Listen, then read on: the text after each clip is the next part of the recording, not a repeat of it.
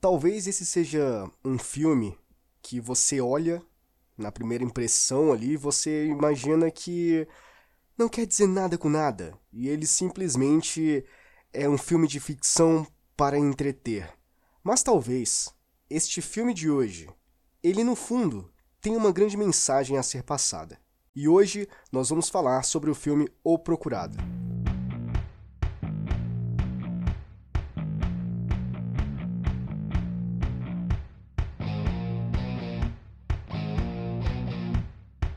E sejam muito bem-vindos a mais um episódio aqui no Depois das Duas, o seu podcast gravado nas madrugadas.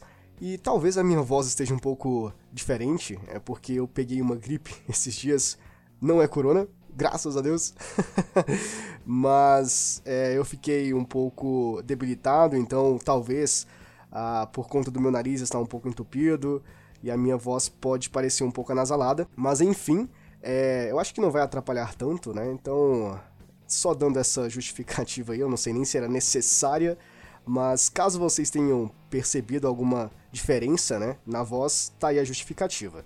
Mas vamos voltar para o que realmente importa aqui hoje, que é comentar sobre o filme O Procurado. E eu iniciei falando que talvez, né, você possa olhar e, poxa, esse filme não vai levar a lugar nenhum porque, cara, não faz sentido. Muitas das coisas que acontecem nesse filme não faz sentido.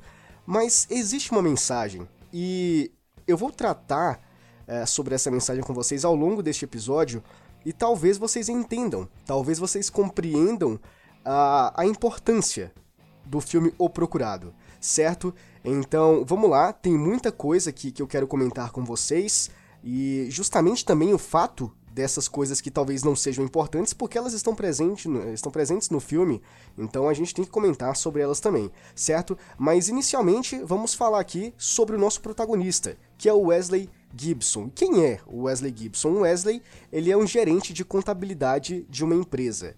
E a gente começa a história nesse personagem, a gente começa sendo introduzido na história numa narrativa de uma pessoa comum. E isso é importante porque porque é um filme de ficção, é um filme onde tem muitos absurdos, mas ao mesmo tempo ele é pé no chão, no sentido de retratar a vida de uma pessoa comum, nas coisas comuns que ela faz ou que ela diz, num ciclo uh, social comum. Então o Wesley é esse personagem que vai nos colocar no universo de O Procurado, porque quando a gente olha para o Wesley a gente pensa, poxa, a minha vida parece com a vida desse cara.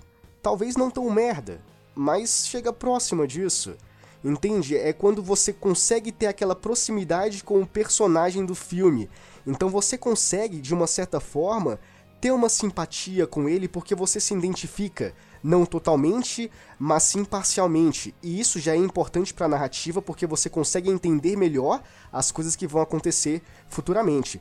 Então, o Wesley sendo gerente de contabilidade, a gente já pensa, poxa, gerente, gerente de contabilidade, o cara deve ter uma posição, né?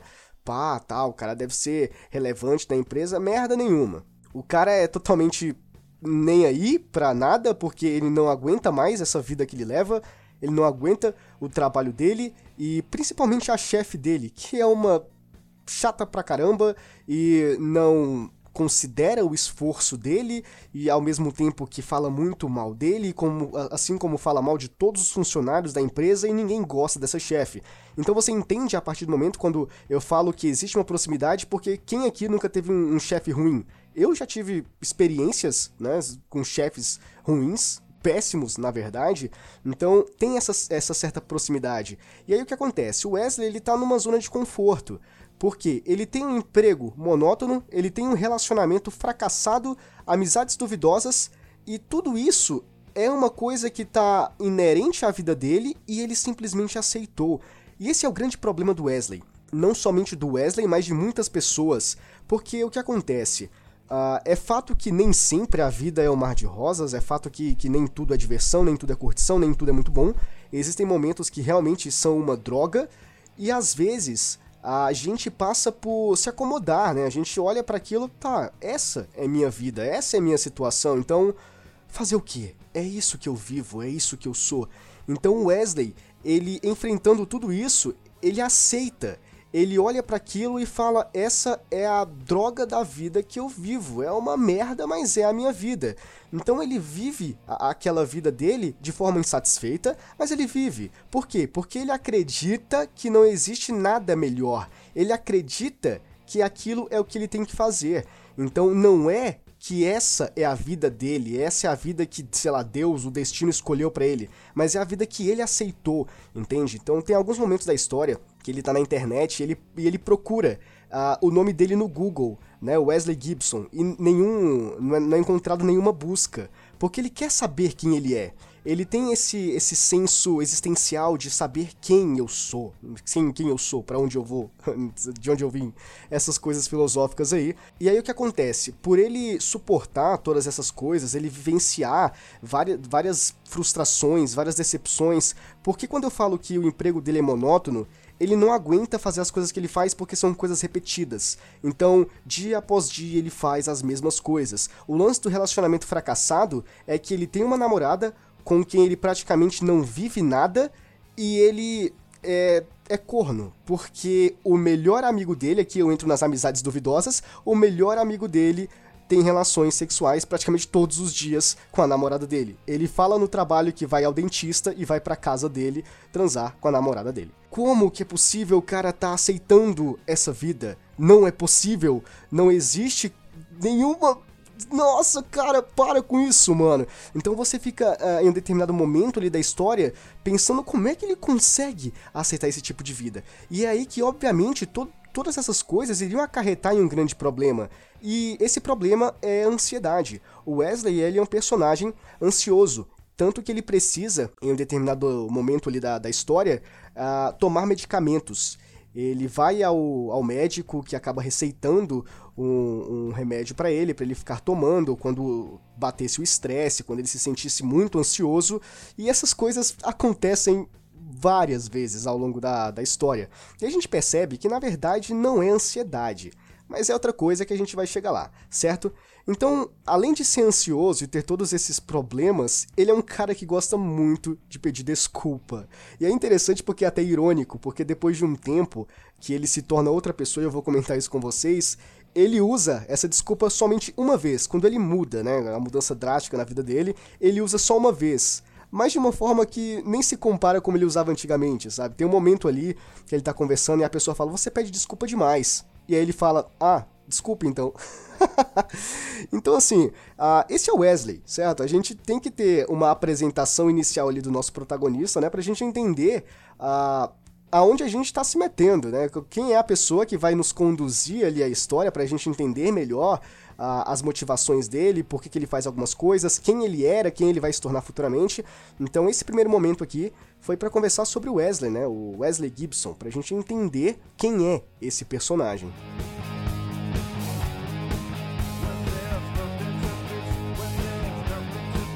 Surge então uma personagem chamada Fox, e também, né, depois da Fox, a Fraternidade, que é uma espécie de grupo, uma espécie de, de, grupo misterioso que fazem trabalhos e eu vou comentar isso com vocês, mas vamos por partes aqui. O que acontece?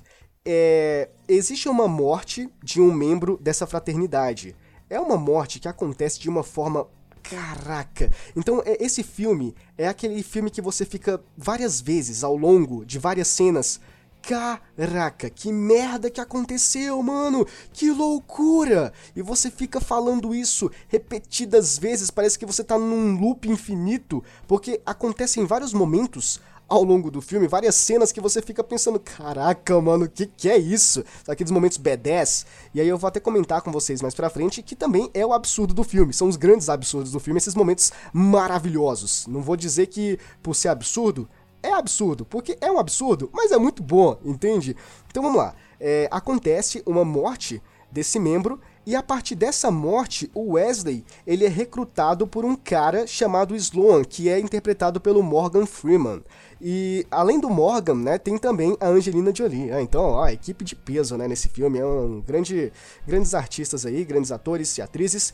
Então o Sloan, ele acaba recrutando o Wesley dizendo que mataram o pai dele. E quem era o pai dele era o cara que havia sido morto. Então isso já conseguiu captar ali o Wesley, certo? Porque a gente pensa, caraca, mataram o pai do Wesley. Porque o que acontece? O Wesley ele não tinha contato com o pai dele. O Wesley não conversava com o pai dele. Então ele era um cara que era meio ausente, tinha essa ausência da, da, da, da paternidade, também da mãe, sabe? Ele é uma pessoa que era muito sozinha. Então quando ele, quando ele descobre que o pai dele havia sido morto e ele foi recrutado por essa fraternidade e é apresentado para ele todo o esquema da fraternidade, o que é, sabe, a explicação de tudo, para que, que eles servem, e a gente descobre que a fraternidade é um grupo de assassinato certo? Então eles estão ali para matar pessoas, mas não deliberadamente, pelo menos inicialmente é o que a gente pensa, né? Então o que acontece é o seguinte: após o recrutamento do, do Wesley, o Sloan chega para ele e fala: Ó, oh, é o seguinte, nós descobrimos quem mandou matar o seu pai e essa pessoa é o Cross. Então você precisa matar o Cross. O teu alvo agora, Wesley, é o Cross. Mas você não está preparado para isso ainda. Nós precisamos te treinar para que você esteja apto a bater de frente com o Cross. E é aí que acontece o desenvolvimento de personagem. Lembra que eu falei que teve algumas mudanças, que ele usou aquela desculpa de uma forma diferente?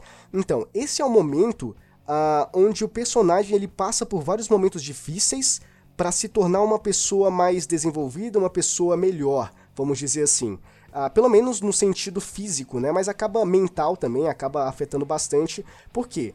Ele acaba apanhando apanhando feio mesmo, tomando vários socos na cara, ele toma facada, ele toma tiro, ele toma tudo que você imaginar, sabe? Ele passa por todas as, essas dificuldades para se tornar uma pessoa mais resistente, uma pessoa mais fria, vamos dizer assim, mais calculista. Então, é, a gente vê essas coisas acontecendo e é um pouco pesado em determinados momentos, é um pouco tenso porque os caras não pegam leve de jeito nenhum. É para massacrar mesmo, é para machucar. Então a gente vê aí que a partir dessas dores, dessas dificuldades, ele vai sendo moldado pela fraternidade. Ele vai moldando o jeito de pensar, o jeito de agir e ele vai se transformando em um novo Wesley. E é aí que vem a incrível evolução do Wesley quando ele se torna de fato um assassino, né? E porque ele recebe algumas uh, alguns nomes ali para poder matar, ele começa porque quando ele, ele entra para fraternidade, fraternidade, né? Ele pensa, poxa, eu tô aqui com o objetivo de acabar com o Cross.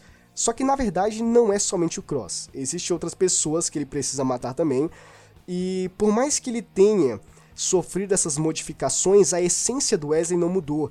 Então, o primeiro assassinato que ele precisou fazer, na, na verdade, a primeira pessoa que ele precisou matar, ele hesitou. Porque ele não sabia muito bem por que matar uma pessoa que ele nem conhece e por qual motivo ele iria matar. Entende? E aí foi a, a, a Fox, né, contar uma história para ele, para tentar é, persuadir ele de que vale a pena, de que ele precisa fazer isso, e de que talvez você matando um, você salve mil, e essas coisas mais. E acaba surtindo um grande efeito no Wesley, onde de fato ele acaba matando a sua primeira vítima e daí por daí para frente ele não para mais, né? Porque é a missão dele, né? Foi o que ele decidiu fazer, porque ele de fato começou a assumir as rédeas da vida dele. Porque enquanto Wesley, gerente de contabilidade, ele não tinha Uh, não era tangível a noção de controlar a própria vida, de saber quem eu sou, de saber o que eu estou fazendo, o que eu quero fazer. Quando ele entra para a fraternidade, o Wesley assassino, ele já é uma pessoa que está no controle. Ele faz o que ele quer, ele sabe quem ele é.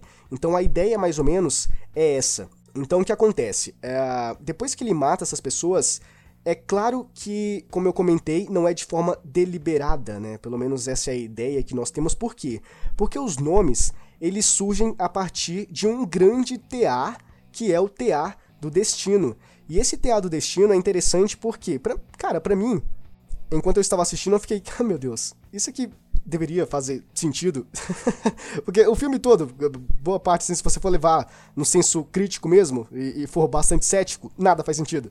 mas óbvio que você vai levar em consideração o pacto ficcional, né, para você acreditar que os eventos que estão acontecendo naquele universo, você precisa acreditar que eles são reais para você poder acreditar na história. Então, você acaba aceitando, né? Então, o que acontece? Esse grande teatro do destino, ele funciona com quando tu tem um laço por cima de um é um e quando tá por baixo de outro laço é zero. Ele funciona de uma forma binária e esses números 0 e 1, um, é, quando você coloca uma espécie de, de papel lá para você decifrar, eles formam um nome. E esse nome é, é quem você precisa matar. E não é as pessoas que escolhem, na verdade, não é o Sloan, né? Porque ele quem decifra esses nomes. Não é o Sloan que escolhe quem é que deve morrer, mas é o destino. Frase do Sloan, né? Ele quem tá dizendo isso. E aí, a partir desses nomes que o tear do destino, né? Ele revela. Uh, acaba saindo o, o, nome dessa pessoa e essa pessoa precisa morrer. É isso. É, sei lá, a gente tá fazendo um bem para a humanidade. Se o destino quis que essa pessoa morresse, existe um grande motivo óbvio, porque só o universo sabe e a gente precisa simplesmente cumprir as regras. É isso.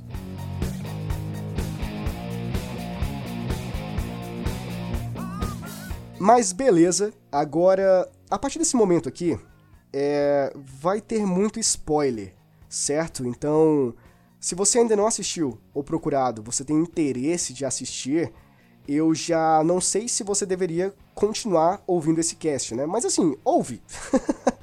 vai ter spoiler, mas continua ouvindo, vai ser interessante. Eu acho que você assistindo depois ainda vai ser legal, certo? Então vamos lá. A gente comentou sobre o Wesley, sobre a vida monótona e triste que ele vivia eh, enquanto gerente de contabilidade nós encontramos a Fox, que foi uma pessoa importante que recrutou ele para que levou ele, né, para a fraternidade, onde ele conheceu o Sloan, que foi a pessoa que acabou por ensinar, né, o, o cabeça de tudo da fraternidade, que levou a ele a passar por um grande desenvolvimento, né, para ele entender que ele deve controlar a própria vida, porque ele deve saber quem ele é, o que ele quer fazer e as qualidades dele pode ser, podem ser muito bem utilizadas em outras áreas da vida dele, porque ele é uma pessoa importante e as pessoas devem reconhecer esse valor. Então a gente teve aí até esse momento toda essa construção para a gente chegar definitivamente na morte do Cross e a verdade revelada obviamente, é, se eu tô falando de verdade revelada, significa que tudo que eu contei até esse momento, ou parcialmente, era mentira. E é isso que faz esse filme uma coisa sensacional. Porque o Cross, na verdade, era o pai do Wesley, então, sabe, toda a construção da fraternidade, tudo que a fraternidade contou pro Wesley, tudo, tudo que uh, construiu, moldou o pensamento uh, do, do, Wesley, era tudo mentira. Então, uh, o, o, o alvo que o alvo do Wesley, que era o Cross, que foi dito pela fraternidade, pelo Sloan, que foi o cara que matou o pai dele, que o cara que morreu, sei lá quem é esse cara, na verdade o Cross não era o vilão, o Cross era o pai do Wesley, ele era o mocinho. E vocês vão entender por quê. Porque vocês vão entender por que, que a fraternidade mentiu pro Wesley, por que, que teve toda é, essa manipulação, por que, que houve tudo isso, por que, que, por que, que eles fizeram isso, por que mentiram, por que tiveram todo esse trabalho de recrutar esse garoto, de ensinar para ele tudo que eles sabem e tudo mais, para no final nada ser verdade. Então, o que acontece? O motivo é que o tear do destino, lembra do tear do destino que ele revela quem, quem na verdade deve morrer e tudo mais? O tear do destino revelou o nome do Sloan. Então acho que a partir desse momento vocês conseguem entender por quê, né? Então o que acontece? Antes de continuar, eu preciso falar por que, que a fraternidade escolheu o Wesley, né? Porque além de ser filho do Cross, porque o Cross era o mais fantástico da fraternidade. Porque a fraternidade uh, fazia parte do Cross. Na verdade, o Cross fazia parte da fraternidade e ele acabou desertando, ele saiu da fraternidade por quê? Porque ele descobriu que o Sloan, eh, ele estava começando a manipular os nomes. Como o nome do Sloan saiu, ele não quis que as pessoas soubessem e para benefício próprio, o Sloan, o Sloan começou a colocar nomes que ele achava que era necessário das pessoas morrerem. Entende? Então não era mais destino. E o Cross descobriu isso. E ele não quis mais participar disso. Então ele acabou saindo. E como ele era o melhor da fraternidade, ninguém podia bater de frente com ele, exceto o Wesley, porque era o filho do Cross. E o Cross não conseguiria nem em um milhão de vidas matar o próprio filho. Então era uma oportunidade perfeita para o Sloan praticar todos esses atos. E por que eu digo Sloan e não fraternidade? Porque a fraternidade não sabia disso. Tirando o Sloan, todos os outros integrantes estavam por fora disso. Uh, é tanto que no final do filme acontece uma coisa, uh, ao mesmo tempo que uh, tem rola uma empatia, é triste ao mesmo tempo. Então, esse momento, se você quiser saber qual é, eu sugiro que você assista o filme, certo? Mas aí esse foi o grande plano, porque somente o Wesley poderia matar o Cross, não porque uh, eles poderiam treinar o Wesley e o Wesley seria o melhor assassino de todos os tempos que iria superar o Cross. Não, mas porque era filho dele e o Cross não iria matar o próprio filho. Foi por conta disso. Então, quando o TA uh, notificou o nome do, do Sloan, ele não quis fazer isso. Ele, poxa, o destino que, que, que, decide aqui, porque lembra que ele teve aquela conversa com Wesley, dizendo que não sou eu quem estou dizendo, é o destino. O cara safado, né? Aí saiu o nome dele e falou: Não, não, não, não, não, o destino tá errado. Eu vou manipular aqui porque não é assim que funciona. Então foi basicamente isso, sabe? O cara foi muito egoísta. E aí ele, ele acabou enganando não somente Wesley, mas toda a fraternidade, né? Que acabou culminando numa grande guerra final. E revelando aqui, resumindo muita coisa que acontece, muitos momentos insanos, porque esse filme é construído a partir de cenas incríveis, cenas de ação maravilhosas, absurdas, mas maravilhosas. Uh, finalmente, a vingança genuína, a vingança verdadeira acontece. E é interessante porque a forma como o Cross, no início do filme, matou aquele cara que a fraternidade disse que era o pai dele, é a forma que o Wesley mata o Sloan. Exatamente como o pai dele matou aquele cara no início do filme. É incrível isso. E, e como ele matou é uma coisa mais absurda ainda, cara.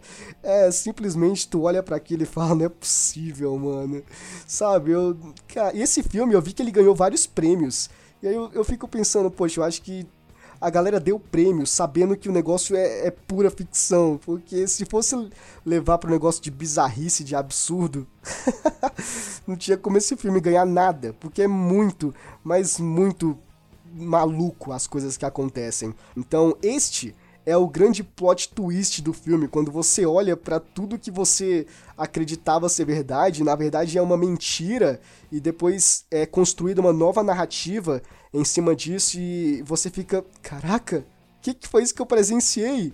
Sabe? Então esse grande plot twist é o que faz com que O Procurado seja um filme interessante, mas existem outras coisas também.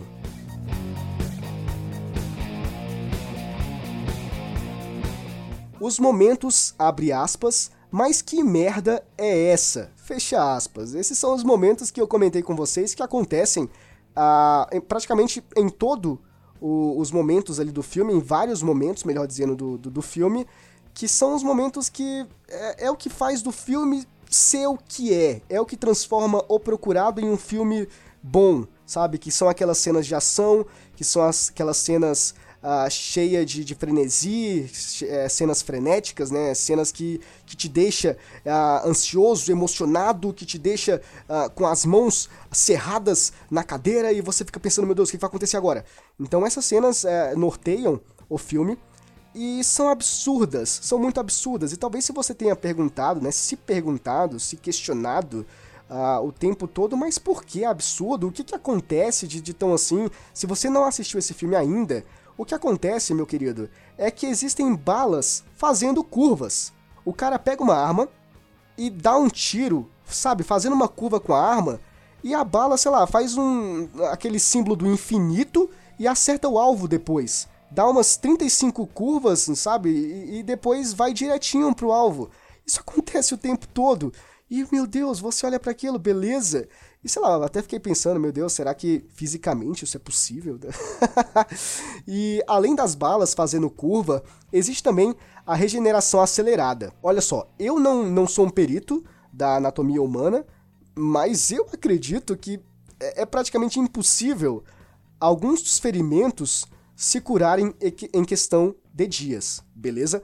Eu acredito que alguns são possíveis, mas outros não são. Porque, olha só, Uh, lembra naquela fase que eu comentei com vocês que ele passou por um processo de desenvolvimento, que a fraternidade começou a moldar ele, então ele passou por uma série de, de, de momentos complicados onde ele apanhou, tomou facada, levou tiro e tudo mais. Então, nesses vários momentos, tiveram cenas ali onde pegaram a faca e enfiaram na mão dele. Ele tava com a mão na mesa e enfiaram a faca ali na, na mão dele e ficou presa contra a mesa tudo mais. E, e, e teve braço quebrado e teve uma, uma porrada de coisas que aconteceu. E então ele foi levado para uma sala de regeneração, alguma coisa assim do gênero, onde ele fica numa espécie de banheira com gesso, com cera, alguma coisa assim do, do, do tipo. E o cara, né, que, que cuida dessa, dessa área lá da fraternidade, ele fala: olha só, aqui nessa área, ferimentos que demorariam meses para se cicatrizarem, cicatrizam em dias. E aí você fica pensando, beleza, mas se o cara, sabe, atravessou a mão de alguém com uma faca, é, é impossível que isso. Eu acredito que seja impossível que isso se cure em dias. Entende? E, como eu falei, não sou perito no corpo humano, mas eu acredito que isso não é possível.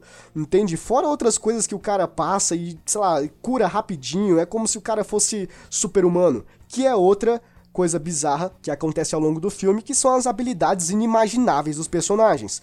Parece que em alguns momentos ali eles são um flash, sabe? Eles correm muito rápido, eles conseguem desviar de bala e não sei o que, e eles atiram fazendo aquela curva com a bala. A bala faz uma curva no trem, atravessa o carro, desce pelo bueiro, passa três helicópteros e aí cai no chão, ricocheteia e aí bate na outra bala do cara que atirou do outro lado e teve todo esse percurso e a bala não faz nada com ninguém porque uma bala bateu na outra acontece esse tipo de coisa muitas vezes nesse filme. Então, quando eu falo que o negócio é absurdo, é porque literalmente é absurdo. O negócio não faz sentido. Mas, como eu comentei, é o absurdo que, que dá o ar da graça pro filme. É o que faz do filme ter aquela essência maravilhosa, entende? Então, existem, né, esses momentos bizarros, mas que são importantes, que são muito bons, que constroem a imagem do filme.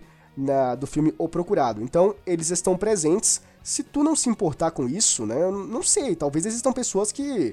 Ah, isso daí é fisicamente impossível. Ah, isso não existe. Ah, isso não é possível de fazer. Eu não vou assistir uma droga dessa porque isso não é possível na vida real. Como eu disse, né? Talvez tu possa se incomodar com esse tipo de coisa, não sei. Cada um é cada um. Talvez tenha gente que se incomode, não goste disso. Mas se tu não for esse tipo de pessoa, né? Pessoa chata. tu pode assistir o filme Procurado. E eu recomendo que você assista porque é um filme muito bom. Vai ter essas cenas absurdas, reitero, mas que são muito boas.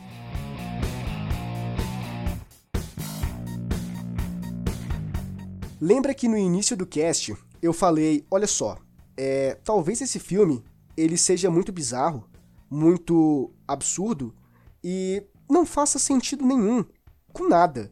Lembra que eu comentei isso com vocês? Mas eu também falei que talvez, só talvez, ele tem uma grande mensagem a ser passada também.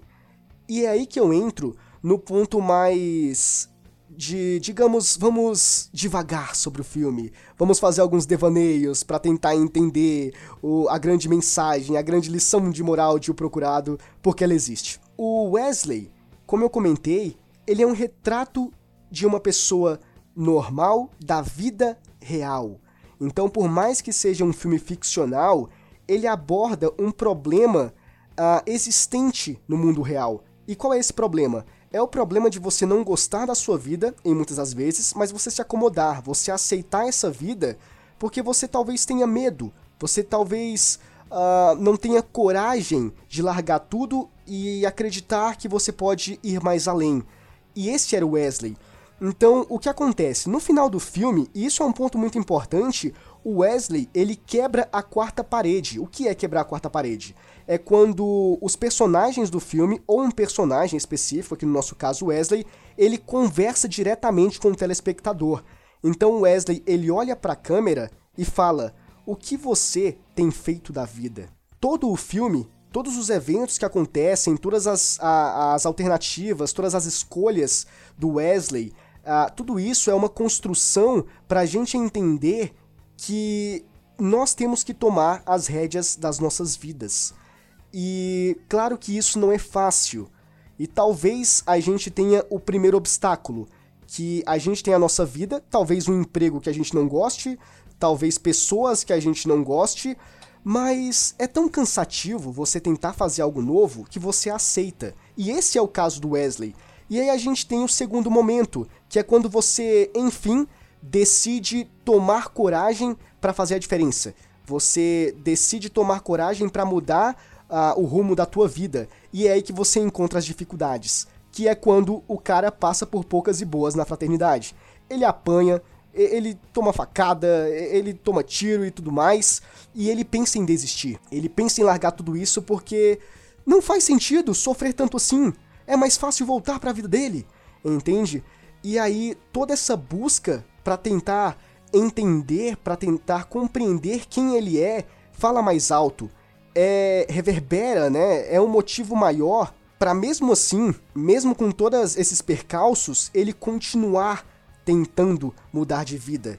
E então, mais uma vez, eu pergunto: o que você tem feito da vida? Será que talvez estamos vivendo a vida do Wesley, gerente de contabilidade? Será que a gente tem uma vida medíocre? Será que a gente não aguenta o nosso chefe? A gente não aguenta o nosso trabalho? A gente não aguenta a nossa vida? A gente está cansado de tudo, mas aceitamos? Ou será que a gente quer ser, ou em um determinado momento nós conseguimos ser o Wesley que é o assassino. O Wesley que entrou para a fraternidade e se tornou uma pessoa diferente, uma pessoa que tomou as rédeas da vida dele. Porque a fraternidade, por mais que ela tenha sido, vamos dizer, um ponto enganoso, porque foi isso que, que a fraternidade foi, ela surgiu ali para enganar o Wesley, mas ela deu a oportunidade para o Wesley de ser uma pessoa melhor, de entender como a vida dele estava sendo, porque talvez em determinado momento ele aceitou tanto a situação dele que ele esqueceu que aquilo era ruim.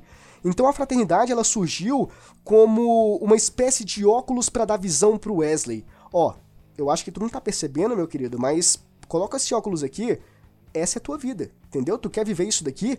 Então às vezes a oportunidade ela surge de ela surge em momentos inesperados e talvez nem sempre é a melhor oportunidade. Talvez a, a, na primeira impressão você olha e você diz: não, isso aqui é ruim.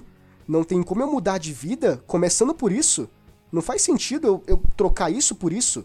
Entende? Então talvez nem sempre a oportunidade que tu espera para mudar de vida ela vai chegar. Sabe? Talvez surja uma oportunidade que tu nem espera, tu nem acredita que seja ela, mas é ela. Então, o procurado ele é um filme que, acima de tudo, acima de qualquer bizarrice, acima de qualquer ficção, é um filme que fala para você tomar as rédeas da tua própria vida, porque se você não fizer isso, ninguém vai fazer por você.